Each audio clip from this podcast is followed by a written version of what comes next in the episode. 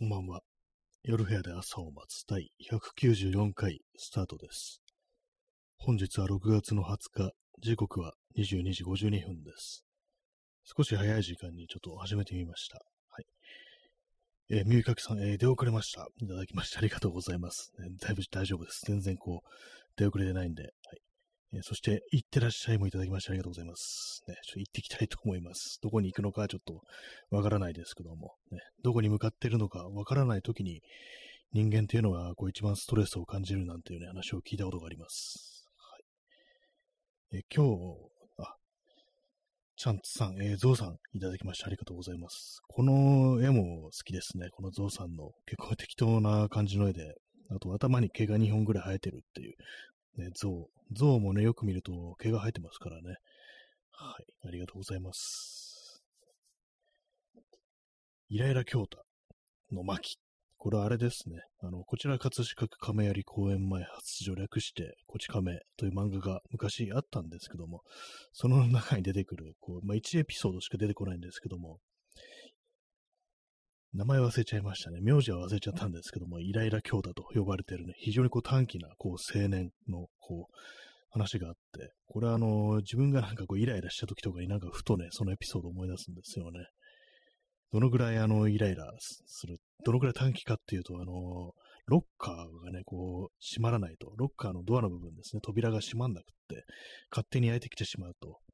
まあ、それに腹を立てて、あのー破壊するっていうね、まあ、そんな感じの人物なんですけども、普通になんかヤクザとかにも喧嘩をね、こう売るようなね、非常になんかこう、狂犬というにふさわしいようなね、そういう登場人物でした。はい。えーストロムさん、えー出遅れました。ありがとうございます。ね、こう、うん、そうですね。あの、よくありますよね。私なんか本当昔、ほんと、本当昔なんですけども、あの、ちょっと年上の人との待ち合わせに2分ぐらい遅れた時に、なんか腕時計をね、指差しながら、2分遅刻だよって言われたことを未だになんか思い出してムカつくんですけども、ね、2分ぐらいで何言ってんだこいつってね、はい。ね、まあ、その時私が一番年下だったんですけど、前の中で。未だになんかね、そんなね、こう、2分程度で何を言ってやがるみたいなね、ことを未だに思うんですけども、ね、あチャンツさん、えーうわー、ストロムさん、気象いいですね、っていうね、そういうことがあったんですよね、なんかね。まあ、その人もね、考えてみたら、その人もね、大概だったんですよね。なんか急になんかバックレるみたいなことありましたから。なんであの時だけ、なんか、あの時だけじゃないですけども、なんか、そんなね、あのーね、スクエアな人間ではないはずなんですけども、なんか、その時そんなこと言われたら妙に覚えてて、なんかたまーに思い出してムカつくんですよね。はい。ね、そう言ってる人間がなんか普通になんかいろいろバックレるみたいなことをやってたんですけども、結構後になってからそれを本人に突っ込んだことあるんですよね。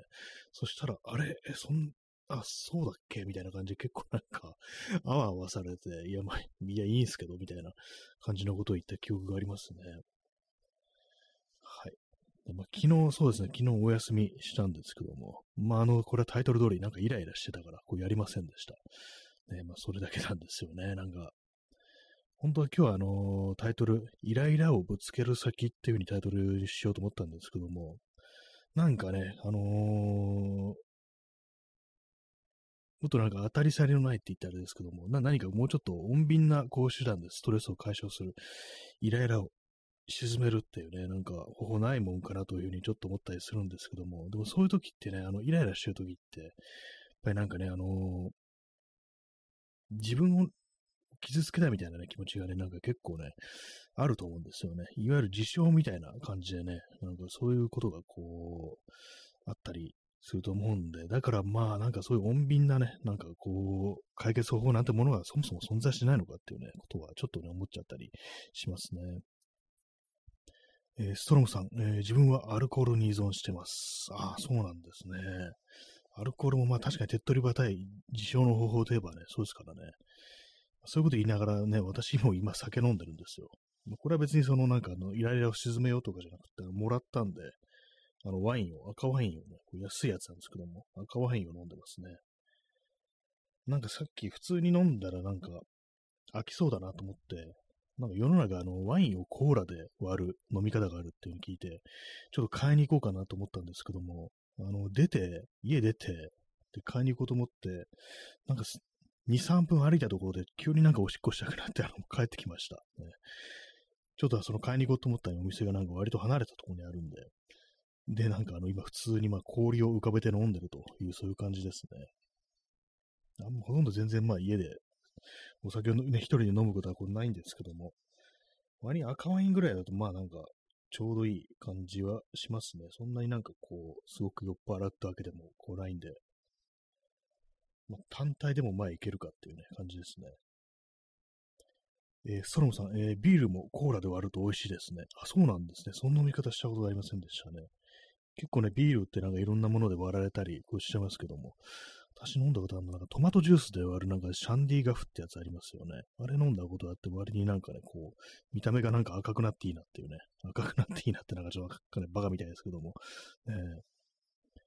えー、ストロムさん、えー、スタウトでやるとディーゼルというカクテルに、あ、いろんなのあるんですね。ディーゼルってなんかいいですね。なんか燃料になるみたいな感じですごいなんかこう、あれですよね。なんか効きそうな感じがするってあれで。なんか割るのってちょっとなんか、ね、あの美味しい云々の以前になんかちょっと面白いみたいなね、なんかそういうことはありますね。あ、チャンツさん、えー、レッドワイン、えー、ビールとトマト。あ、そうかもしんないですね。あのシャンディガフ何でしたっけ？ちょっとあの、他のやつだったかもしんないです。なんかね、その時はなんかあの、ちょ DJ バーみたいなところに行って、あの、友達がなんかこうイベントやってるんで DJ バーに行って、なんかね、もう、大体まあ、あの、あんま飲まないもんですからね、何を頼んでいいかわかんないんですけども、でも普通のビールとかだとなんかちょっともったいないっていうか、なんかちょっと変わり種にしようっていう感じで、なんかそういうレッドアイみたいなね、ものを頼んだっていうね、感じですね。あ、チャンツさん、えシャンディガフはジンジャーエールだったかも。あ、そうですね。もしかしたらそうだったかもしれないです。なんかいろいろね、そう、笑られてますよね、ビールってね。意外になんか何でもいけるんだっていうね、あれがあるんですけども。なんか私、ビールを何かで割るっていうので、子供の頃、あの、子供って中学生くらいの時ですけども、初めて、なんだこれって思った飲み物があって、これはですね、なんか大昔の映画で、あの、昔の俳優でジェームス・ジーンっていうね、あのエデンの東屋とか理由なき犯行とかで有名なあの人いますけども、そのジェームス・ディーンのね、出てる、こう、昔の映画で、それもなんかね、あのー、脇役で出てる映画で、タイトルもなんか覚えてないんですけども、それでね、そのジェームス・ディーン演じるなんかね、こう、男のがなんかこう、バーみたいなところ行ってね、チョコモルトっていうものを注文するんですよ。それなんかね、すすごいなんか甘いものをぶち込んだビールみたいな感じで、なんかありえんぐらいのなんかね、こう、甘いものをね、ぶち込む飲み物なんですよね。多分なんか、その映画見たことないんで、なんかあの、本の中でね、なんかたまたまなんかそういう、ジェームズ・ジーンの無名時代の、こう、映画のエピソード、こういう役をやったんだよ、みたいな、そういう紹介でこう、ね、文字として読んだんで、実際どういうシーンなのかわかんないんですけども、まあ、もしかしたらその、あれなのかもしれないですね。結構まあ、コメディっぽい感じのね、何十本飲んでんだ、こいつ、みたいな、そういうギャグっぽいシーンなのかもしれないですけども、だから実際にそういうものがあるのかわからないですけども、まあなんそれこそバニラを浮かべて、さらにチョコレート、ソースみたいなものを、ガンガンにぶち込んだビールみたいな、そういうものが、まあ、実際あるかどうかわかんないですけども、なんか強烈ななんか印象のもしましたね。大人がこんな変なものをこう、ね、飲むのかみたいなね、まあ、昔の映画の話ですけどもね。えー、P さん、えー、出遅れました。初見です。ありがとうございます。コメントによるね、あの、定番のあれですね。あの、ギフトですね。ありがとうございます。まあ、そういう感じで、あの、イライラ強打というね、こうタイトルなんですけども、ねまあ、昨日はなんかちょっとイライラしたのでやれませんでしたという感じですね。まあ、イライラをぶつける先、解消するね、こう手段として何があるかというね、こう話をこうしておりまして、まあ、そういう酒というものが一つあるんじゃないかなと。まあ、今ね、あの、もらい物の赤ワインを、安い赤ワインをこう飲んでるという感じでございます。氷を浮かべて飲んでるんですけども、なんか、普通に飲むより氷入ってる方がなんか私はいいですね。結構。ちょっと薄まるのがいいのかもしれないですね。普通になんかストレートで飲むよりなんか結構軽くなるみたいな感じで。まあでも実際酔っ払うことを目的にすると、まあ、ちょ重いものを飲んだ方がいいのかもしれないですけども、結構私なんかあんまこう、酒に酔わないこうタイプで、なかなかね、あのー、効かないんですよね。ただ、あの、ウイスキーとかを、それこそロックとかストレートとかで飲むと、まあまあ、あの、少ない量で酔えるっていうのがあるんで、もし、あの、酔いたいという時はそういうものにした方がいいのかなと思う時あるんですけども、まあ、それはまあ、もう体に良くない、体にも精神にもあんま良くないのかもしれないですけども、まあ、ワインとかだとあんま読まないんで、そうなんですよね。だからなんかワインとかビールとかあんま言わなくって、逆になんか氷結みたいな、ああいうなんかチューハイみたいなものって結構なんか、一本で効いてきたり、こうしますね。結構なんか昔はなんか割となんかこう、毎週のように、あの友人の家でなんか家飲みみたいなことをした時があって、まあ、家飲みってほどじゃないんですけども、だけど氷結のなんか500を一本買ってなんかこう喋りながらなんか飲むなんていうことをなんか結構毎週末やってるっていう時期がこう、ありましたね。だからなんか結構氷結は割となんか、それこそコスパがいいみたいなこう印象がありますね。そんな後にも残らないし、割にまあ普通にほろ酔いになれる、なれるぐらいの感じで。まあそれはあれですね、あのー、人と飲んでるからかもしれないですけども、一人だとなかなかね、あんまり酔わないですからね。えー、P さん、イライラを自分の中でどんどん熟成させることで、最終的には、かっこ、なぜあのパイプ爆弾は爆発しなかったんだ？ってね、まあ、危険なネタがぶっ込まれてますけども、ね、まあそう思いますよね。もしあれ爆発してたら、その周りの、ね、あの、岸田とか死んでましたからね、絶対にね、あの距離でね。あのね、あの投げられた爆弾を蹴ったね、あの SP も死んだと思うんですけども、ね、運が良かっただけですよね、本当にね。周りの人間もなんかもうぐっちゃんぐっちゃんよって感じですよね。ちょっと今、変な言い方しましたけども、今のなんかね、ぐちゃぐちゃ、ぐっちゃぐちゃだよっていうのはね、あれです。あの、昔のね、映画で、あの、な、ちょタイトルがちょっと思い出せないんですけども、中上健二が原作の映画で、日本映画で、あの、主演があれです。あの、ブラックエンペラーっていう、あの、暴走族のリーダーで、で、後になんか俳優になったっていうね、まあ、その人の名前忘れちゃったんですけども、それの映画で、なんか主人公は結構鬱屈した青年を演じてて、でも板伝がね、趣味なんですよ。で、なんかそれで、こう、ランダムにね、こう、電話かけて、今みたいなね、爆弾仕掛けてみんなぐちゃぐちゃになっちゃえばいいんだよっていう、なんかそういう風にシーンがあるんですよね。今、それをちょっとあの、オマージュして、今言いましたけれども、ね、爆弾ね、爆発したらぐちゃぐちゃになっちゃいますからね。えー、ストロムさん、えー、日本の政治家には調子に乗ってるとコロコロされるかもという緊張感が足りない。そうですね、本当なんか、ね、去年のああいうことがなんかを定期的に後はピリッとしていいんじゃないのっていうね、ことを言うとなんかすごく突っ込まれそうですけども、なんか正直そういう気持ちってありますよね。なんかね、そこまでいかなくても、ね、な何かしらなんかやっぱこう、命の危険ってものにさらされた方がいいんじゃないの？あいつらっていうことはね、結構思いますね、本当にね。ま、やれ、ね、そういうことしない我々のなんか怠慢みたいなね、こう、あれもあるかもしれないですけども、まあ、こういうこと言ってるとこの放送が通報されてしまい、バンされるみたいなね、感じになれそうですけども、まあ、緊張感が足りないというのはね、確かに、いや、いくらやってもやり放題だみたいな気持ちっていうのはね、あるでしょうからね。え P さん、えー、本間洋二。あ、そうですね。確かそういう名前でした。本間洋二というね、ご俳優、元ね、暴走族だったという人ですけども、ね、そういう映画があったんですよ。ね、中上健二のね、こう小説読んだことないんですけども、ね、それはなんか結構有名なこう作品でしたね。今、検索してみますね。気になったんで、あの、先日からちょっと思い出せなくって、中上健二映画で、映画化された作品、結構ね、なんかいくつかあったんじゃないかなと思うんですよね。あそうですね、青春の殺人者。これあの、あの人ですよね。水谷豊がね、こう主演の、ね、映画ですよね。これもまあ見たことないんですけども、ね、結構有名な作品ですね。あ、そうだ、19歳の地図ですね。その、本間洋二が主演のやつ。そうですね。1979年の作品ですね。まあ結構いろんなね、こう、作品が映画されてますけども、うん、多分なんか一つも見たことないですね。なんかね、こう、不思議と。割となんか一時期見てたんですけどもね、あの、え日本映画結構ハマってるというか、なんていうか、割と熱心に見てる時期がこうあったんですけども、なんか不思議とこの辺ね、こう、見てないですね。青春の殺人者、赤い髪の女、18歳、海へ、19歳の地図、火祭り、軽蔑、千年の由来。結構最近にも映画されてますね。最近でも10年ぐらいですけども。最後の千年の由来っていうのは2012年ですね。あと今、小林がちょっと前を飛んでて、潰したいんですけども、ね、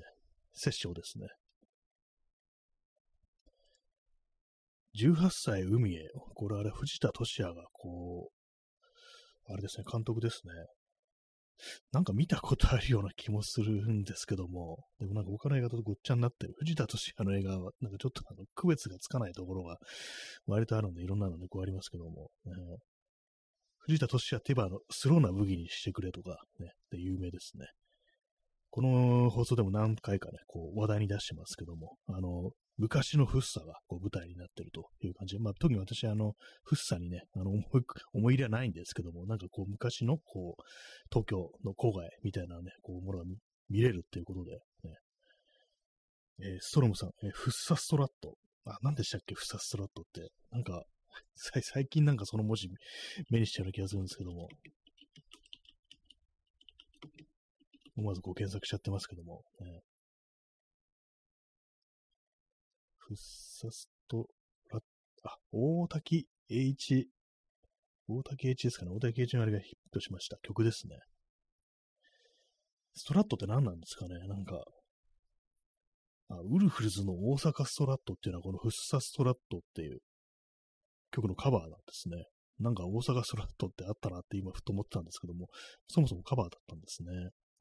フッサ。ね、フッサってなんかこう一時期、こうミュージシャンがこうたくさん住んでるみたいなことがあったらしいですね。なんかあのー、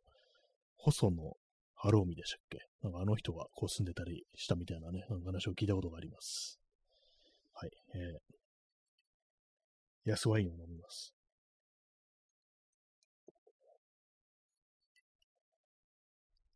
氷がだいぶ溶けてきましたね。えー、P さん、えー、コロコロや弾圧、左翼は常にその危機感を抱えているが、自民党やその支持者である右翼候補は感じないで済む特権層。そうですね、本当基本的になんかそう、今の政権、中枢とか、ね、まあそういう支持者とか右翼、ね、彼らは殺す側ですからね、基本的にね、もう刺し、右翼とか普通に刺しに来ますからね、それね、反対側のね、左翼とか、大体まあそういうね、何かが来るかもしれないっていう、まあ恐怖心というか、危機感は常に抱えてますけども、まあ、あの、基本的に自民党だとか、まあ、その支持者の方が、まあ、いわゆる平和ボケっていうね、なんかそういうことなんじゃないかなと思いますね。あと、平和ボケっていう言い方なんかちょっと間違った、あの、もともとあれなんですよね。藤原信也は、あの、太平ボケっていう言葉を使ったのが、なんかそれがこういろいろこう取り上げられてるうちに、まあ、なんか変な風にねじ曲がって、平和ボケっていうね、なんかよく右翼が使う言葉、なんかそういうになっちゃったみたいなことを、なんかこう聞いたことがあるんですけども、ね。えー、ストロムさん、えー、右翼が右翼を指すと、左翼のせいになる定義。そうですね、なんかね。ね、去年とか安倍ぴょんが殺されたのとかも、あれですからね、別に左翼、じゃやったの左翼じゃないですからね。この間のなんかの岸田があの爆弾投げられたのもあれですからね、別に左翼が投げたわけではないってことで、なぜかね、こう、むしろちょっと右に寄ってるね、こう、もののによるね、こう、行為であるにもかかわらず、なぜかこう左翼のせいになるっていうね、かなり謎ななんかね、あれありますけども、ね、どんだけね、ふざけてんだって感じしますけどね。まあ、今日はあの、イライラ強打というタイトル通りね、あの若干、若干なんかあの、言葉が強くこうなってるという、そういう感じですけども、まあ、日々ね、あんなクソみたいなこうニュースを毎日見てたらね、こうどうどうどうかね、こうしてきますからね、言葉もそれ荒くなるよみたいなことはね、ちょっと思いますけども、ね、そうなんか急になんか、あの、あれなんですけども、話題がちっちゃくなるんですけども、あの、自転車が乗ってる時とかに、あの、チンチンっていうね、あのベル、鳴らすか鳴らさないかっていう問題があると思うんですけど、私はあの、一回も鳴らしたことがないですね。あと、まあ、歩道を走るってことを、まあ、まず思考しないんで、歩道入ったら押すっていう感じなんですけども、まあ、ちょっとこれあの、ツイッターネタみたいな話題になっちゃうんですけども、あのー、チンって鳴らしたら、あの、そのね、鳴らした人にが怒って、なんかその、子供連れのね、お母さんだったですけども、まあ、そのなんかカゴを掴んで、おい、なんだこの野郎っていうね、なんだこの野郎というか、なんていうかこう、言葉で言えばいいだろうみたいな感じで結構怒って、なんかね、こう、その動画が なんかアップされるっていうね、まあ、定期的にそういうことありますけども、ちょっと前にあの、ベビーカーでなんかそんなことあったりして、まあ、非常にまあ、あの、怖いなっていうね、あの感じだったんですけども、まあ、あの、結構ね、あの、あれですからね、ベル鳴らすと、鳴らすってのは、まあ、どけっていうね、感じに、まあ、なっちゃうなっていうようなことは私も思うんで、えー、まあ、なんか、こう、あれですよね。あれですよね。伝えですけども。ね、あれですよね。で、あれ、あれあればっか言うなって感じですけども。まあなんかね、鳴らしを、鳴らすときやっぱり、ね、あの一言、声はかけた方がいいなってことは思いますね。まあ、その、カゴとか掴んでどうのこうのってのはよくはないですけども、ね。なんか前に、あのー、代々木公園のあたりでついて私自転車止めようとしてたら、なんか後からやってきた、なんかあの、まあ、子供連れのお母さんが、こう、電動自転車やってきて、で、なんか、なんか知んないんですけども、自転、ね、バ電動自転車でバッテリーがなくなると重くなって大変ねってなんかこと急になんか私に話しかけてきたってことがあって、なんかあまりにも唐突だったんで、ああ、そうなんですね、みたいな感じで、結構なんかあの面食らった変な対応してしまったんですけども、あの人何だったのかなっていうね、結構なんか珍しいっていうか、あんまね、そう、そういう時人にたまたまそこにいただけの、ね、男に声、そういうこと話してくるってなんか珍しいなということ思ったんですけども、だ、誰かと間違われてんのかなっていうね、たまに私なんかそういうことあるんですよね。なんか、この人、なんか今こっちに挨拶しなかったかみたいな全然知らない人なんですけども、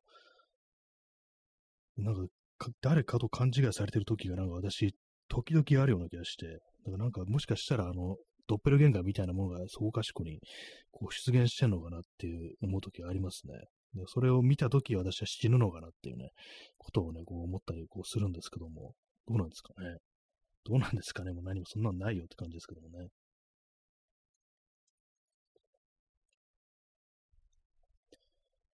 まあ、あの、そうですね。あの、そのなんか動画のね、ベル鳴らしてどうのこうのはなんかちょっと嫌な気持ちになるだけでしたね。本当にね。これもなんかね、結構前の話なんですけども、なんかね、あれ、あれですよ、例のツイッターの漫画ですよ。あの、何でも漫画にするってあれで、なんかね、多分知ってる人もいると思うんですけども、あの、駐車場みたいなところで、あの、なんか知らんおっさんとぶつかって、ぶつかったら、女のくせなんとか、かんとかって言われてなんか怒られたみたいなね、怒鳴られたって話ありましたけども、なんかそう漫画だから、その図が書いてあるんですよ。その進行ね、歩いてるとか走ってたらしいんですけども、うん、なんかそのね、なんか図解を見てたら、ね、こういうルートで走って、ここでぶつかりましたの見てたら、いや、そこをそう行くのはおかしいんじゃないかな、みたいなことを 私、ちょっと思ったんですよね。まあ、その怒鳴るのはね、おかしいんですけども、女のくせにとかね、そのあれおかしいんですけども、まあ、ちょっと、きっかけはなんかあの、ね、あの、それはぶつかる、ぶつかりじゃないのかなっていうことを私はちょっと思いましたね。なんか今回のその自転車の出るチリンチリンの件でなんかそれを思い出してしまいましたね。はい、まず以上です。ね。まあでも走ったらね、危ないですからね、基本的にね。結構その自転車とかね、私乗って以降、かなりそういうなんかこう神経使うようになったっていうか、まあ、普通に徒歩だけで移動してるよりは、本当なんかあの、歩いてる人がまあ優先なんだからっていう感じで、かなり気をつけているようになったんですけども、だね、割となんかね、そういう自転車でなんかああいうことあったとか、あと人とぶつかりそうになったっていう話、まあぶつかりおじさんみたいな話はこれは除くんですけども、純粋なアクシデントとしてのぶつかりですね、そういうのを聞くと、なんかあれですよね、あのー、事故るやつはハードラックとダンスっちまったんだよっていうね、なんかそういう気持ちになりますね。まあ、それは冗談なんですけども、やっぱなんかちょっと安全確認が足りないというか、安全マージンの取り方が足りないというのが私はなんかいつもこう思ってしまいますね。お前がなんか悪いんだぞっていうのとはちょっと違いますけども、なんかね、やっぱりこう、もっと気をつけた方がみんな気をつけた方がいいっていうね、ことを結構思ったりするんですけども、まあ別になんかね、そういうこと書いたりはしないですね。はい。まあ、なん、なんのオチもないですね。あの東京の人間なんで、あの、何の血がなくても平気でご話せます。はい。今のもなんかちょっと嫌なね、感じですよね。なんか、こう大阪の人は何年にもオチをつけるってこう、言いますけど、どうなんですかね？本当なんでしょうか？ね。ただなんか私なんかね、記憶があるのが、その大阪の、大阪の生まれの友達とか、ね、こう知り合いとかいないんですけども、昔なんかバイト先のお客さんで常連さんで大阪の人がいて、そういえばあの人なんかこう、来るたびになんかちょっとね、あの冗談を必ず一つは言ってたなみたいなね、なんかそういう記憶があったりして、なんか結構大阪だと面白いこと言うのが当たり前になってるのかななんていうふうに思ったこう記憶がありますね。別になんか全然嫌じゃ嫌じゃないんですけども。ね、はい。イライラ強打という感じなんですけども。あのーあれをですね、ちょっと買い替えたいと、スマートフォンをちょっと買い替えたいなと思ってるんですけども、なんでかっていうと、ちょっと曲がってんですよね、こうスマートフォンが。ね、うっすらなんか曲がってるっていうね、結構最近のね、やつ薄いですから、なんか力が加わると曲がるんですよね。はい。まあそういう感じ、私のスマートフォンは今普通に使えるんですけども、若干曲がってて、なんかね、そう気になるっていうのがこう、あるんで、買い替えたいなと思って、なんかさっきちょっと見てたんですけども、まあなんかあの、買う気しない。ね、1万円以上払いたくないっていうね、そういう気持ちが湧いてきて、まあ、そうするとなんかクソみたいな性能のやつしか多分売ってないと思うんでね、それはまあ良くないのかもしれないですけども、なんかね、全然なんかそう、スマートフォンというものに対するロマンというか、新しいの買ったらこういうこれがね、こうなって、ね、快適になるだとか、こういうことができるだとか、そういう気持ちに全くこうなんないんですよね。まあでも世の中みんななんか iPhone の、最新型の iPhone なんかを使ってる人っていうのは、あれなんですかね、なんかこう、こんなにね、こう、カメラの画質が上がって、動画もすごい綺麗なのが撮れてとか、そんなことを、まあ、あるいは 3D でスキャンできるぞみたいなね、なんかそういうことで喜んでたりするんですかね。全然なんかそういうのがこうなくて、本当なんかできる限り金を払いたくないみたいなね、そういう気持ちでこう、スマートフォンに対してはこう思ってるんですけども、少数派なのかもしれませんね。はい。まあ、買い替えなきゃいけないって考えると、なんかこう、憂鬱になってきますね。まあ、使えるから別にほっといてもいいんですけども、やっぱりなんかこう、気になるっていうのがこうありますので、私もそう、今ね、その曲がったスマートフォンでね、あの、こう配信をしてるという感じなんですけども、まあ、普通に使えてはいますね。最近ね、本当に物を全然こう買いたくなくって、ね、あの、まあ、ちょっと前はなんか 3D プリンター買おうかなだとか、あのバッグ買おうかなみたいなね、感じでいろいろ言ってたんですけども、昨日ね、そのバッグ、ね、自分が買おうと思ってたバッグがちょっと値段下がってて、ね、10%オフクーポン、値段値段下がってる上に10%オフクーポンみたいなのついてて、まあ、買うとしたら今がいいんだろうなと思ったんですけども、そして今すぐ買わないとこれなくなるだろうみたいな、みたいなね、ことを思いながらも買えませんでしたね。やっぱりなんかこう、いらないで、これを買うことによって何かが劇的に変わることがないっていう、そういうことをね、考えちゃうんですよね。なんかすごくいろんなことがこう、無意味にこう、思えてくるっていう、ね。まあ、あらゆるなんか物というものに、こうね、何かをこう、変えて、気分を変えてくれるだとか、なんかそういうものがあるように思えなくなってきたっていうね、そういう感じですね。え、アルコールを摂取します。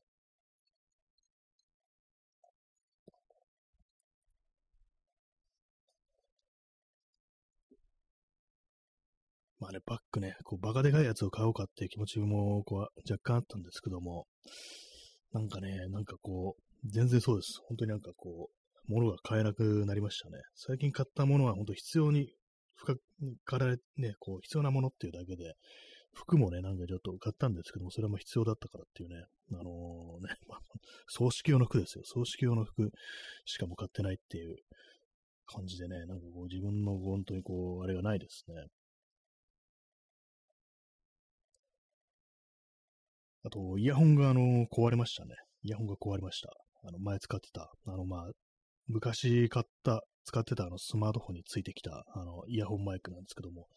カナル型のイヤホンだったんですけども、それが壊れましたね。でそれもう一つ、またま別なね、あのスマートフォンについてきた、あの、イヤホンマイクを今使ってる感じなんですけども、今度はオープンイヤーのやつで、あれですね、カナル型だとね、ちゃんとスポット耳にはまるんですけども、オープンイヤーだとなんか、スルスルね、あの、抜抜け、抜けちゃいますね、なんか。やっぱりちょっと不便だなっていうのはあるんですけども、ね。まあでも別にいいやって感じで、音の違いなんでわかんないよと思って、あのー、前に買ったあの100均のイヤホンをね、ちょっと使ってみたんですけども、ほんとクソみたいな音質でしたね。これは何だろうっていう感じのね、本当にこう、ひどい、こう、レベルの、こう、あの、100均、ダイソーのイヤホン聞いてみたらそんな感じで、やっぱまあある程度違いはあるんだなと思いましたね。まあ、何がね、原因でそんな音が違うのかよくわからないんですけども、ね、こんなちっちゃいイヤホン、そんなにどれもこれも変わりがあるのかなと思うんですけどね。イヤホンの類ってなんかあの、ちょっとね、あの、調子悪いとか断線気味とかそういうものも入れると、結構なんかいつの間にか数がね、ありますね。なんか4つぐらいこうイヤホンあったりして、で、まあどれもね、なんかちょっと微妙な感じであるんですけども、ちょっとなんか、ちゃんと聞こえないみたいなところあったりするんですけども、ね、こういうのも、もなんかあれですね、捨てた方がいいですね。物をどんどんこう捨てていきましょうっていうね、もったいないですけども。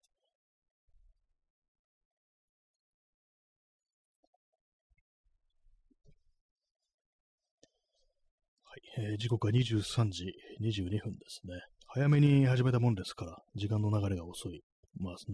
流れが遅くなるわけじゃないですけども、まだ23時22分かって感じですね。はいね、あの、酒を飲んでるにもかかわらずね、話すことがなくなってくるっていうね、普通、ね、人はなんか酔ったら饒舌になるのかなと思うんですけど、私の場合そうでも、こう、ない感じですね。まあ、最近なんか、あれです、本当なんか、酒飲んでる飲まないにかかわらず、やっぱりなんかあんまりこう話すことがなくなってきてて、この、まあ、ラジオとかは、まあ、毎日やってるから仕方ないところはあると思うんですけども、リアルでなんか人と喋ってる時もなんかあんま話すことないなっていうね、ことがあったりして、なんかあれなんですよね、こう話したいことっていうのはなんか本当にこう嫌な話ばっかりになっちゃうっていうか、なんかこうあんまおっぴらにね、こう人に話せないようなそういう話っていうね、なんかこう、いう、そればっかりになっちゃってますね。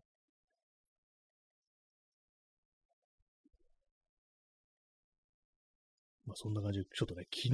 今日となんかね、非常にこうイライラした感じでこう過ごしているいたという感じですね。今はなんかちょっと多少落ち着いてきましたけども、そういうまああの、イライラをね、そう、なんと解消すればいいのかっていうね、ことなんですけども、あれですよね、やっぱりさっきも言いましたけども、どっかでやっぱりこう自分をね、こう傷つけるということをしないと、ね、こう、いけない、そう、スッキリしないみたいなところがあったりして、まあでも世の中はね、こう、それがあの自分じゃなくて人をね、人に危害を加えるっていうね、そういうやり方でこう、やる人もいると思うんですけども、それはさすがにちょっとあれなんで、やるんだったら自分に向けなきゃいけないという感じでね、あれなんですけども、まあそうじゃない、なんか、こう、もっとなんかまともな、こう、イライラの沈め方みたいなものがないかなっていうね、ちょっと、こう、昨日今日と思ってるというね、まあそういう感じなんですけども、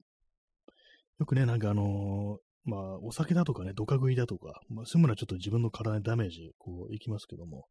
たまにあの、なんか自分の顔面をぶん殴るっていう人がいたりするって話を聞きますけども、あれはね、なんかこう、ちょっとね、あの、顔はいいんですけども、あの、拳がなんかどうかなりそうだな、みたいなね、結構ね、あのー、骨が折れたりしたら嫌だなってなるんで、顔はなんか結構ね、頑丈そうな気がするんですよ。あの、まあ、当たるところによりますけども。でも拳は結構あの骨がなんかちょっとね、よくなんか人をぶん殴るとね、あの、意外となんか殴った拳の方がダメージでかいみたいな話ありますからね、そういうのもあったりして、それはちょっと危ないなっていうね、ところがあるんで、さすがに私と、いくら私といえども骨折はしたくないっていうね、気持ちがこうありますのでね、それはちょっとね、ないなっていう感じで、じゃあ、あとなんだろうって思ったんですけども、筋トレ、筋トレですね。筋トレは、筋トレはね、もはやね、あれですね、健康的なこうイメージがこう、ついて、こう、しまってるので、それもなんかね、やっぱりその、何かをね、破壊したいというね、こう、ね、願望、欲求からはね、ちょっと離れてしまうんで、多分ね、あのー、あんま意味がないかなと思うんですけども、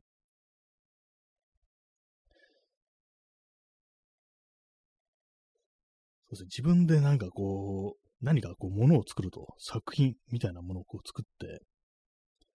そういう時、それを壊していくっていうね、それかなっていうことを、なんかあのー、思いました。あの、仏像みたいなものをね、あの木でこう掘って置いておいて、そういうふうにあのね、心が乱れた時にそれを破壊するっていうね、こう、一つ一つね、破壊していくってことで、それをまあ、あの、最終的にこう並べてね、こう陳列して、あの、自分のなんか煩悩のね、こう、ね、現れみたいなものをね、そういう風に展示するっていうね、こと今、ふっと思いついたんですけども、どうでもいいですね、すごくね。まず、その、あれですよね、仏像がうまく撮れなくてイライラしてるっていうね、絵が浮かびますので、ね。私も木彫りの何かってものは作ったことないですからね、粘土でね、なんかこう、彫像みたいなものを作るっていうのは私昔やってみたことあったんですけども、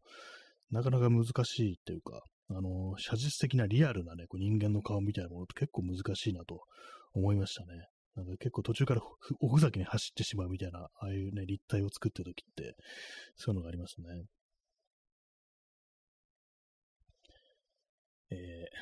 ー、安いワインを口の中に入れます。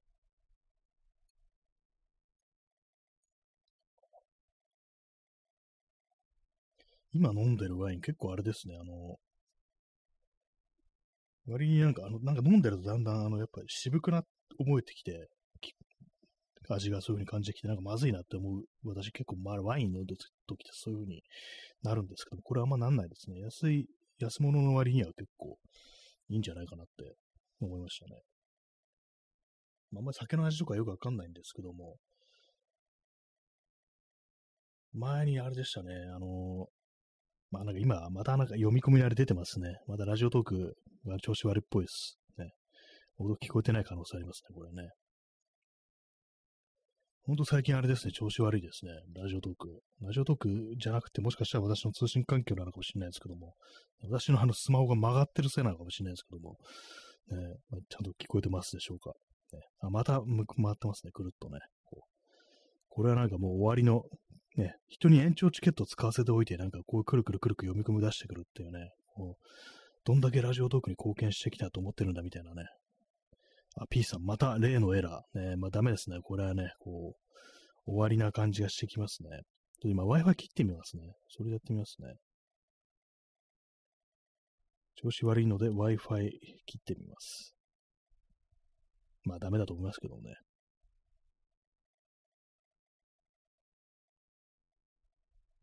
まあダメですね、これはね。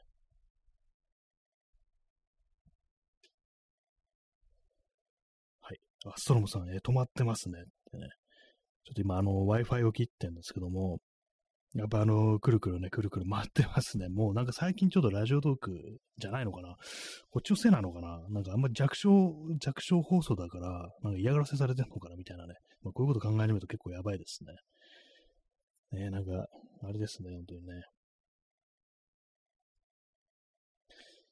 あんまりちょっとね、あの、こう、くるくるくるくる回り続けるようでしたら、あ、もうまたですね、ちょっと、ダメですね、これ。終了します。これ。ダメです、これ。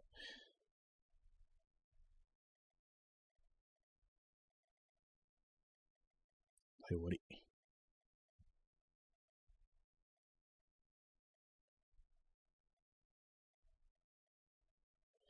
35分ね、やって、あの、そう、延長チケット使って、5分ね、こう経ったところで、あれですよ。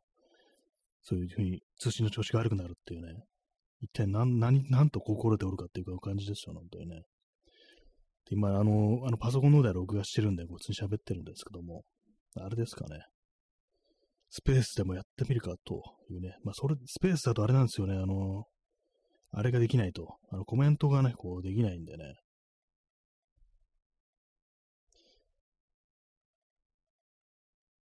なんかこう面倒くさくなってきたけれども、なんだろう、ツイキャスしちゃおうがいいんでしょうか？いいんでしょうかってね、人にあの判断を仰ぐんじゃないって感じですね。今この時間は何なんですかね？何、この変な実況みたいな感じになってますけども、謎のね。一応まあパソコンの方ではこう、録音されてますので、ね、仕方ないって感じですね。えー、ブラウザ配信。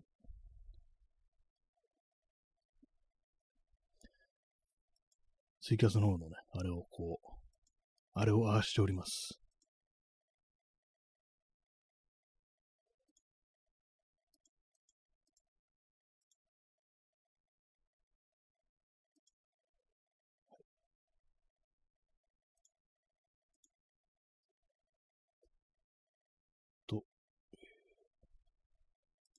いつもツイキャスのね、勝手がわかんないですね。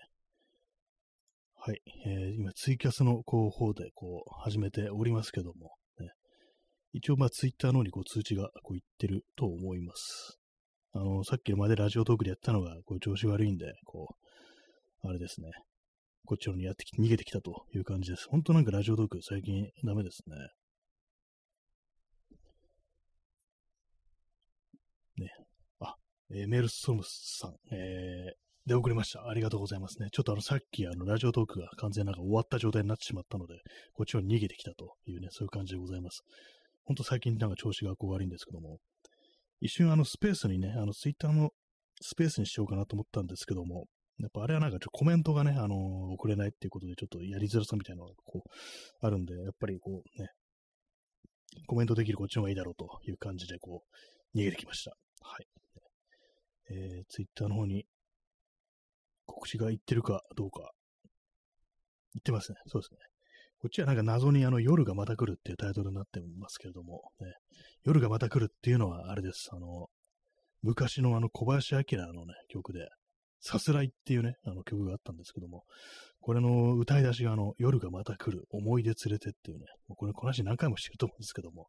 そういうものなんですね。あの、まあ、一応夜がつくタイトル。大体まあこのそう夜にやってますから、ね、とりあえず夜がつくものにしとこうって感じで、なんとなく夜がまた来るとつけたという感じですね。結構昔からあれですね、こうツイッターでもなんか唐突にあの夜がまた来るっていうのを、あのー、縦読みっていうか、あの縦書きみたいな感じであの開業して、あのツイートするってのたまにやってたんですよね。まあ、その延長でなんかこっちのタイトルも夜がまた来るにしてみたというね感じなんですけども。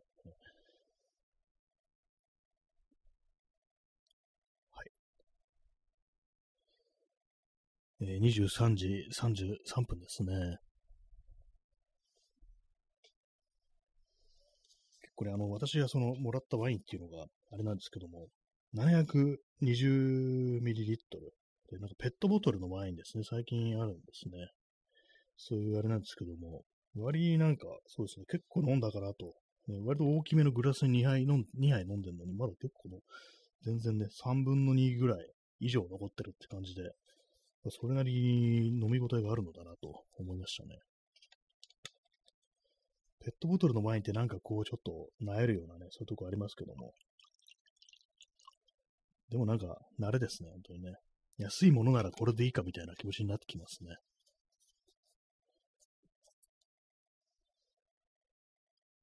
まあ、でも本当は一番いいのはあれですね、あの、やりたいのは、あの、ジンを、あの、マウンテンデューで割るっていうね、あれがなんか私は結構昔よく飲んでた気がするんですけども、たまにね、なんかこう、あれ、あれがね、ハマる時がこう、あるんですよね、飲んでるとね。あんまこう酒の味がわかる人間じゃないんですけども。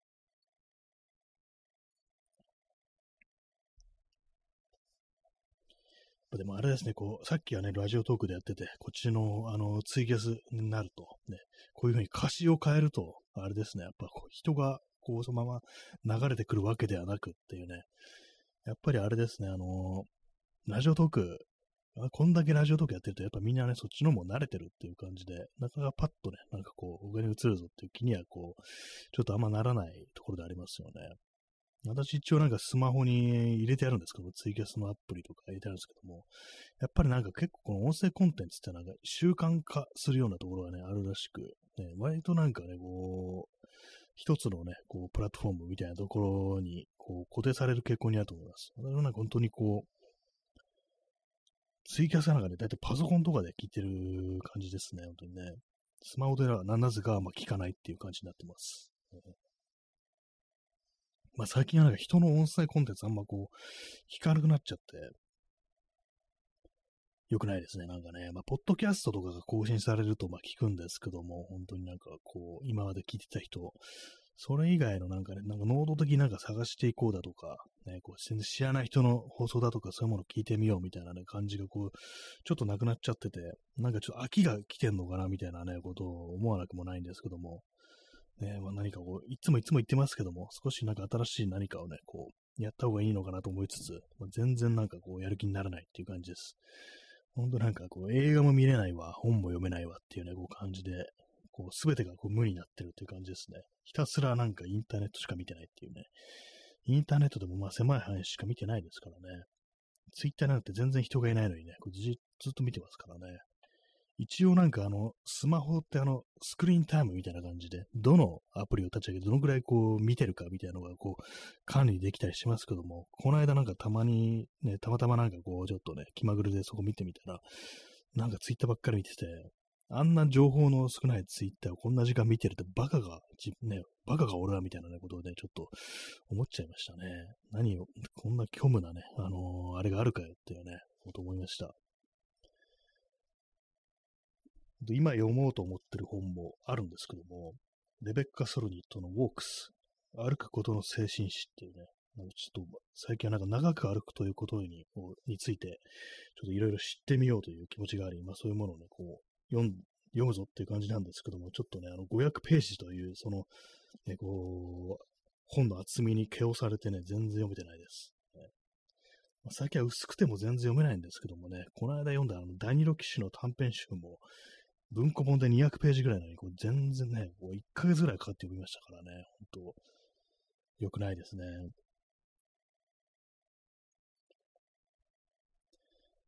体、やっぱ体力なのかなってたまに思う時があります。ね、読むことに疲れちゃうのかなみたいなね、そういうのあったりしますね。まあ、じゃあなインターネットは何なんだよって感じですけどもね。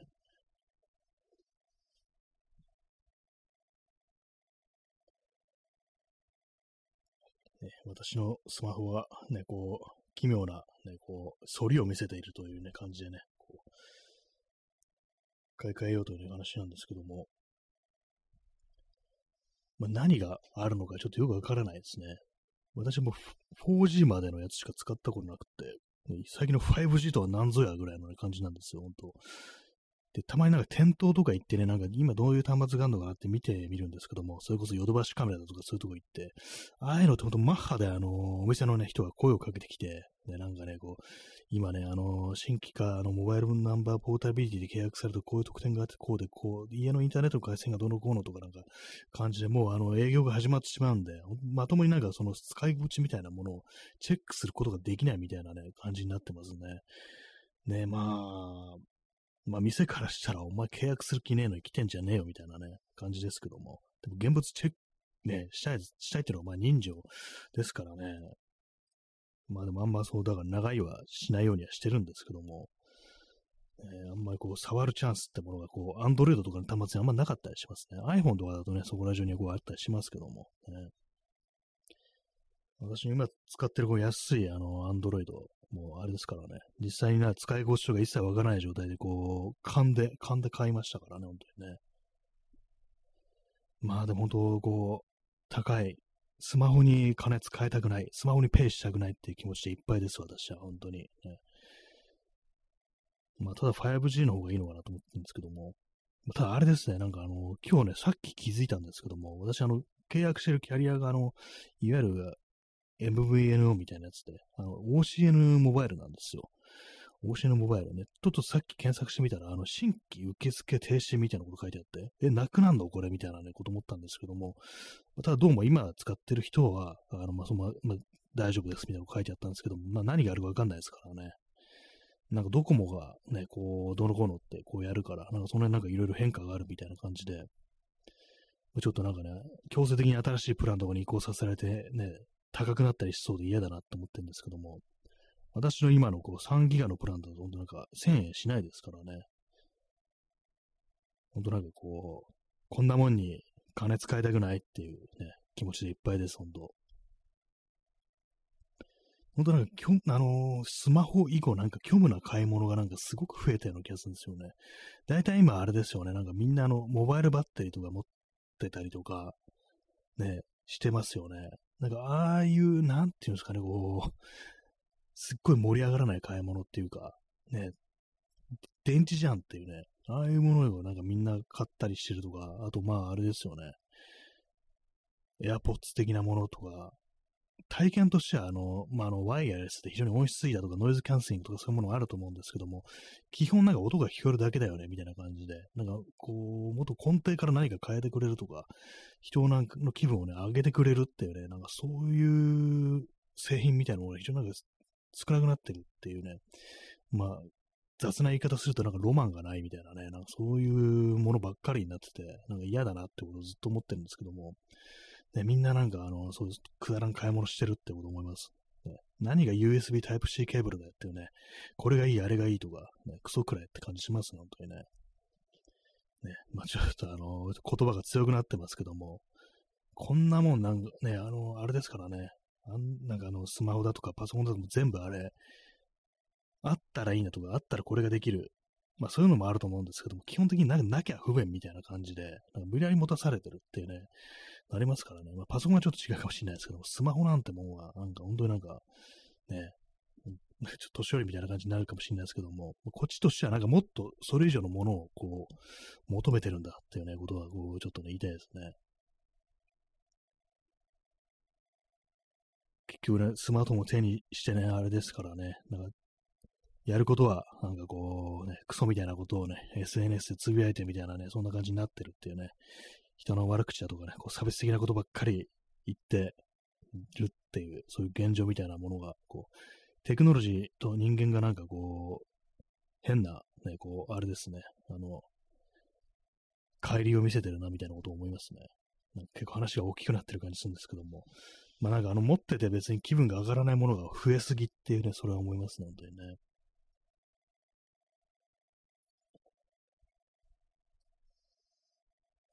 なんかあれなんですよね、こう、カメラ、私はあの一応写真を撮ったりするんですけども、カメラもなんかこう今となってはこう全然こう欲しくならないっていう感じのがあったりして、それはなんだか、なんでかって考えたら、やっぱりあのミラーレスとかになってからかなみたいなね、それはね、こうあったりするんですけども、なんか面白くないっていうと、レンズとかも最新のなんかね、こう、メーカー純正のオートフォーカスの、なんだ、ね、手ぶれ補正付きのっていう、ああいうちゃんとした性能を持ったものってのが、私なんか全然欲しくなんなくって、結構ね、あのー、カメラのレンズとかでオートフォーカスついてないと、大変なんですよね。風景とか撮ってる時いいですけども、たまになんか人と会ったりして、こう、友人たちとなんかやってる時に、こう、ね、写真とか撮ったりすると、あの、ね、あのピント合わせんの大変でね、あの、みんなちょっとじっとしててみたいなことを声かけながらね、こう、撮るみたいな感じなんで、結構まあ、動いてるとこが撮れないぐらいのレベルの感じになるんでね、結構だるかったりするんですけども、でもなんか本当、普通にこう販売されてる現行の純正品的なものに欲しいと全然こう思えなくて、見た目もなんかね、なんかこう盛り、やっぱ金属の塊であってほしいみたいなね、なんかそういうのがこう、あるんですよね。えー、メールストロムさん、えー、ミラーレスはオールドレンズ用の玩具というイメージ。そうですね。基本的になんかあの、私もそうですね。あの、ソニーの α7 とか使ってますけども、全部やっぱあの、オールドレンズですからね、ほとんど。ほとんど使う、100%ですね。昔のこう、ミノルタのこう、レンズを使ってて、これはもともとあれなんですね。私の祖父が、こう、ミノルタの、ね、昔のミノルタの一眼レフですね。フィルムの時のね、一眼レフを使ってて、まあ、それをなんか譲り受けて、このレンズってデジタルで使えんのかな？みたいな感じで、まあ、それでこういろいろ調べてるうちに、まあ、ソニー製のあれなら、ミラーレスなら、大体まあ何でもいけるぞって感じで買ったんですけども、まあね、そうなんですよね。たまになんかちゃんとしたその、オートフォーカス、新しいやつ買おうかなって思う時あるんですけども、ほんとなんかあのー、お店とか行って、手に持った瞬間萎えるみたいなね、なんかそういうのありますね。外装がなんか金属、金属金属してないのが嫌っていうね、で、まあそういう古めかしいやつあるんですけども、それ大体まあマニュアルのね、こレンズっていうのとあったりしてね、やっぱなんかその辺、そう手にしてるだけでこう気持ちを上げてくれるものがないものかなっていうのは、本当思いますね。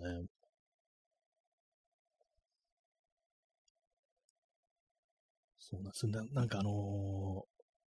軽いものが嫌いっていう重いものがいいみたいな、そういう感じありますね。まあ、軽い方が、あの、なんかいろいろ楽になっていいと思うんですけども、ね、私、自転車もあの、鉄のね、フレームにしてるっていうね、くらいのあれなんで、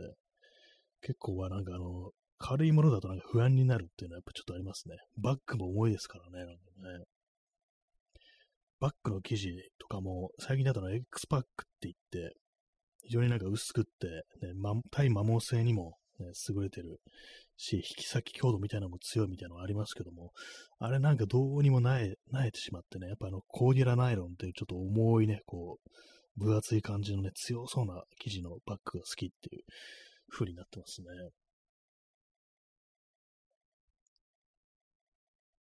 まあ、結構こういう感覚って割となんかこう、最近の割と若い世代のこう人たちも結構持ってるのかなっていうふうに思うのがあって、っていうのもなんか結構フィルムのカメラとかね、なんか好きっていう人とか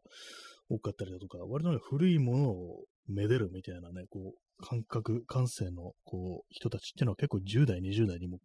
まあまあのね、こう、ボリュームでいるっていうことは思ったりするんで、結構ネットとか見ててもね、なんかそういう昔のものが、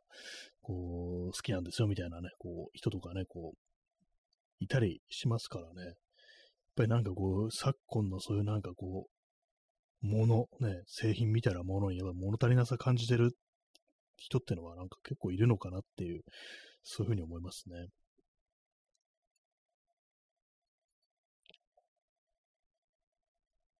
とは何ですかね、なんかこう、最近ね、ギターもね、なんかちょちょろちょろっとこう見たりこうしてて、見せていくと、まあ、あんま買う気はないんですけど、今すでに持ってますし、まあ、そうですね、この間なんか話しましたけども、ちょっとバンドとかなんか始めたらどうかなみたいなね、これはまあ結構うっすらとしたあれしかないんですけども、ちょっと前にやってたね、あのー、バンドはちょっとメンバーが、ちょっと引っ越しによってなかなかこう集まりにくくなったっていうのがあったりして、こう、まあ、これはまあ本当、想像っていうか、まあ、リアルな、あの、本当になんかこう、ね、考えではないんですけども、全部一からなんかこう、ね、人探して、こうやったりっていうね、なことして、で、ちゃんとなんていうかね、そうもし、できる、やるとは言わないんですけども、曲とかをちゃんと自分たちで作ってっていう風な、そういうものをやったりしたら、どうなるだろうっていうね、ことはちょっと思ったり、こう、してますね。やっぱりなんかこう、何かこう作り出すっていうね、ことを本当全然に、全然してないもんですから、やっぱり、まあ、さっきもね、あの、そのラジオトークの時に話しましたけど、やっぱイライラをぶつける先として、ちょっと創作みたいなものをこう、やった方がいいのかな、みたいなね、ことは、ちょっと思わなくもないですね。なんかその辺にしかもはや、こう、救いがないのかなと。ねまあ、それであの、なんかすごくね、こう、上達しようだとか、ね、まあそういう、どんどんどんどんなんか上手くなって、こうね、人にこういろんなところに届くようにっていうわけではこうなく、まあ、ただただまあ自分の手によるものであるみたいな、まあ DIY みたいな感じですね。そういう感覚でなんかこういろいろ取り組むことがあった方がこういいのかななんていうふうにね、ちょっと思ったりして、で、まあそういう想像をね、なんかこうしてみてる感じですね。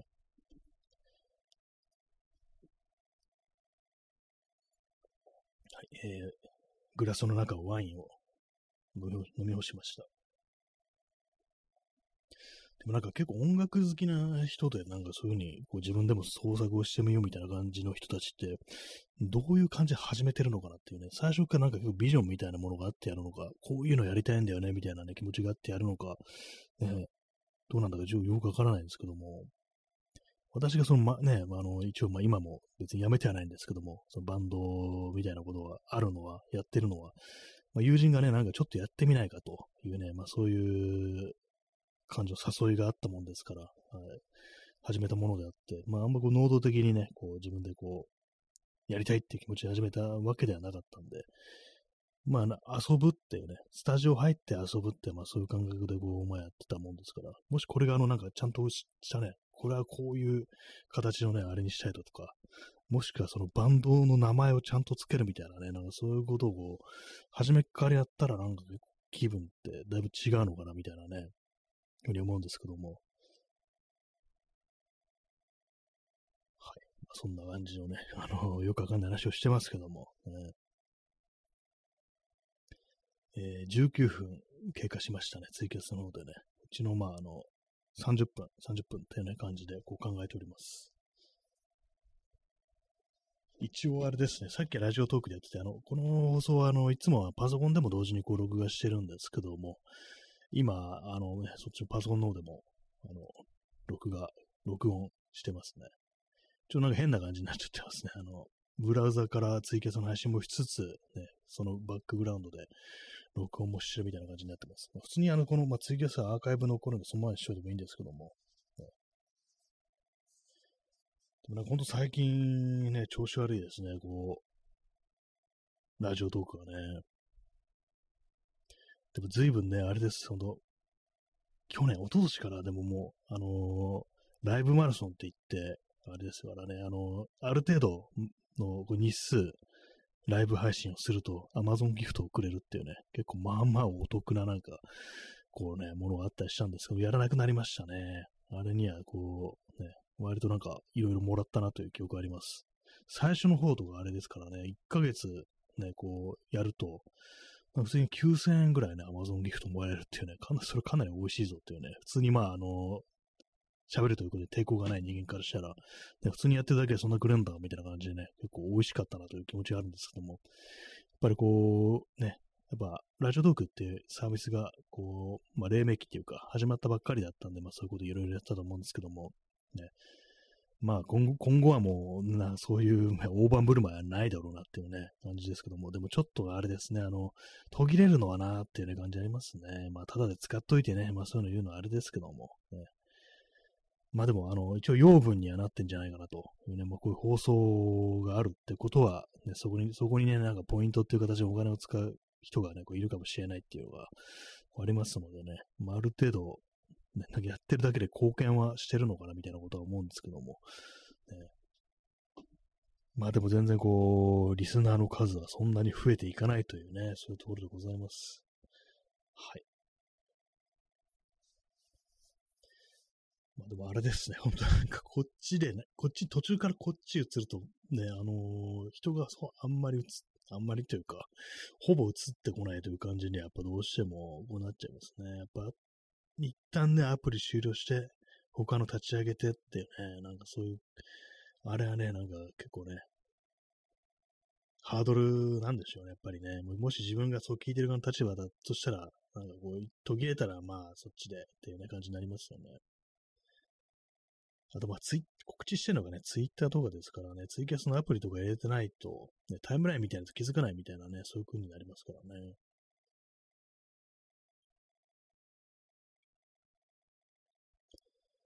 まあそんな感じ。まあさっきはあれでしたね。そのイライラをぶつける先、ぶつけるって言ったらね、なんかそういうのをなんとかこうする方法みたいなね。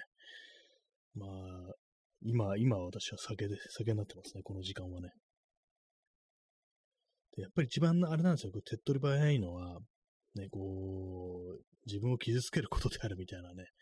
そういうことはちょっと思っちゃいますね。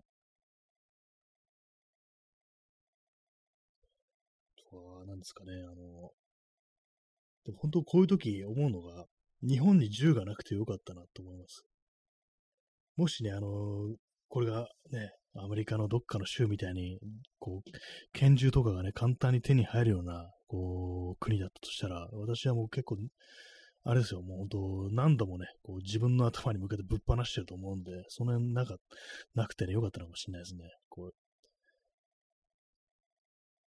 あれですね、あの、むしゃくしゃしたから死んでみたいなぐらいのね、感覚でね、自分の頭に向けて引き金を引くなんていうことを私はやりかねないなっていうね、そういう感じがあるんで、なんか危ないこと言ってますけども、もしね、本当この国が本当簡単にこう手にある銃があったら、ね、人に向かって撃つやしないと思うんですよ。なんかね、むしゃくしゃするから自分の頭吹っ飛ばしてみたいなね、なんかそんなことをやりそうな気がするんでね、ほんとなくてよかったと思いますね。あったとしたら私はもうなんか、もう何十回も死んでるんじゃないかなっていうね、そういうこと思いますね。そうあれですね、この間あの、 Discord、ね、この、一応この放送の公式サーバーみたいな感じでこう始めたんですけども、それをね、のなんかあの、なんていうんですかね、あの、いろいろ、チャンネルの、あれですね、あの、トピックでしたっけ？ななんていう表現なのかわかんないですけども、そういうなんかいろいろ見直そうかなみたいなね、こと思って、まあ、再度なんかね、こう、ね、やろうかなと思ったんですけども、全然できてないですね。あ、えー、メールショーさん、えー、男らしいし、そうです。なんかいいか、ちょっとあの、ヘミングウェイっぽい感じですね。ヘミングウェイもなんかショットガンで自分の頭で吹っ飛ばしちゃいましたけども、まああのヘミングウェイはね、他になんかこう、うつ病みたいな感じでしたからね、うつ病といってもなんか、結構その、飛行機事故とかの後遺症みたいなとこから来る、ね、まあそういう、まああの、あれだったのかな、みたいなね、こと言われてましたけども、あの感じでこういうなんかぶっ放しちゃいそうでね、絶対ね、やっちゃいますね。普通にもうもう38口径以上のリボルバーをね、こう自分の口に加えて引き金を引くっていうね、なんかそんなことをやってしまいそうです。ね、勢いで、ね、人に向けるっていうね、ことはあんましないと思います。性格的に。あんまそういうことは、こう、やりたいとは思わないんでね。なんか本当自分を傷つける手段として、その究極のね、現れとして、あの、引き金を引いてしまうなんていうね。まあでもなんでしょう。もしあのエアガンとか持ってたら自分に向かって撃ってみたりするんでしょうか。あれはなんか別に死にませんからね。子供の頃、中学生ぐらいの時なんかエアガンとかね、なんかいくつか持ってましたけども、自分に向けて発射してみるってことは、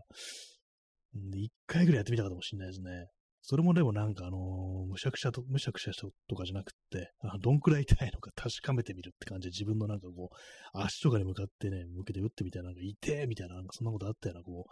気がするんですけども、ね、あれですね、あの、疑似的になんかその、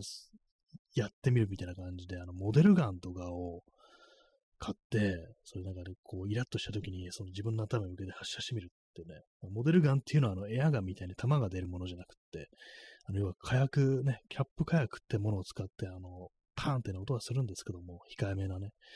あの要はそういうね、あのギミックだけっていうね、ものなんですけども、まあ、オートマチックの拳銃とかだったら、あのね、薬莢とかがね、ポンと飛んでいくみたいな、そういうリアルなね、こう、あれをね、こう、再現したものですけども、それなんかちょっと疑似的になんか死んでみるみたいなね、ちょっと気分になってるみたいな、そういうのちょっとありかなって今思いました。えーえー、メルショーさん、普通にめっちゃ痛いです。そうですよね。痛いんですよね、エアガンってね。なんか結構だからあのサバイバルゲームとかね、こう、遊びでなんかやってる人いますけども、あれなんか結構、まあ服とかちゃんと考えてるのかもしれないですけども、でもどうしてもね、普通になんか露出してる部分とか、あとまあ別に、それこそ普通のなんかね、服越しに当たってもね、結構こう、痛いですからね。あれなんか 結構その連発されたらなんかかなり厳しいよなってこと思ったりするんですけども、どうなんですかね。やっぱみんな、ちょっと厚めのなんかその戦闘服みたいなのを着たりするんですかね、のはね。えー、メールションさん、えー、自分の頭を殴るのはよくやってました。タイラー・ダーデンスタイル。あ、そうですね。よく考えたら、ファイトグラブのね、あれですよね。あれもなんか実は、ね、肌からね、ちょっとあれですあい。いけないな、これ。ちょっとネタバレになっちゃいますね。ね、まあ、あのー、そういうのありますからね。自分で殴るのってちょっと難しいっていうのと、まあ、さっき言ったみたいな拳がなんかどうかなっちゃうっていうのがね、こうありますからね。平手かなってね、平手、平手打っても結構ね、手がね、ジーンとしてね、痛いんですよね。手のひらがね。まあなんかバカみたいなこと言ってますけども、ね、自分を傷つけるのもコツがいるみたいなのね、ありますからね。まあでもそのファイトクラブはね、なかなか自分を殴るのがかなり上手かったですね。自分で自分にアッパーカットをかますなんてシーンありましたけども、よくできるようになってよね。それでなんか結構大げさに吹っ飛んで、ね、なんかあのガラスのテーブルに突っ込むみたいなね、そんなことがありましたけども、ああいうのでもなんかやったら、ちょっと若干スカッとするようなところもあるんですかね。その辺はちょっとね、あの、ちょっとひよって、あの、モデルガンを自分の頭に向けてぶっぱぶっ放すっていうね、こう、スタイル、ね、ちょっとありかもしれないですね。たまになんかにちょっと買おうかなと思って、いろいろなんか探してね、見たりするんですけども、結構、ね、あの、モデルガンとか、エアガンの類っていいお値段がしますよね。エアガンとか、普通になんか安いやつもありますけども、結構ね、ちゃんとあの、モデルガンっていうのはね、大体まあ、あの、凝ったギミック、それこそあの、発火してあの、薬莢廃棄されるなんていうね、そういうものですからね。周りには結構いいお値段するな、みたいな気持ちになってあんま買わないんですけども、ね、こう自分のなんかそういうなんかイライラの解消の手段というか、ぶつける先として、なんかちょっと持っておいてもいいのかなっていうことを、ちょっとなんか割り今リアルに思ったりしてます。エアガンじゃなくてモデルガンっていうね。さすがにあの AIBB 弾をね、自分の頭に発射するのはかなり痛いと思うんでね、やりたくないですね、あれはね。まあでもイライラした時とかにはそういうこともやっちゃうのかもしれないですね。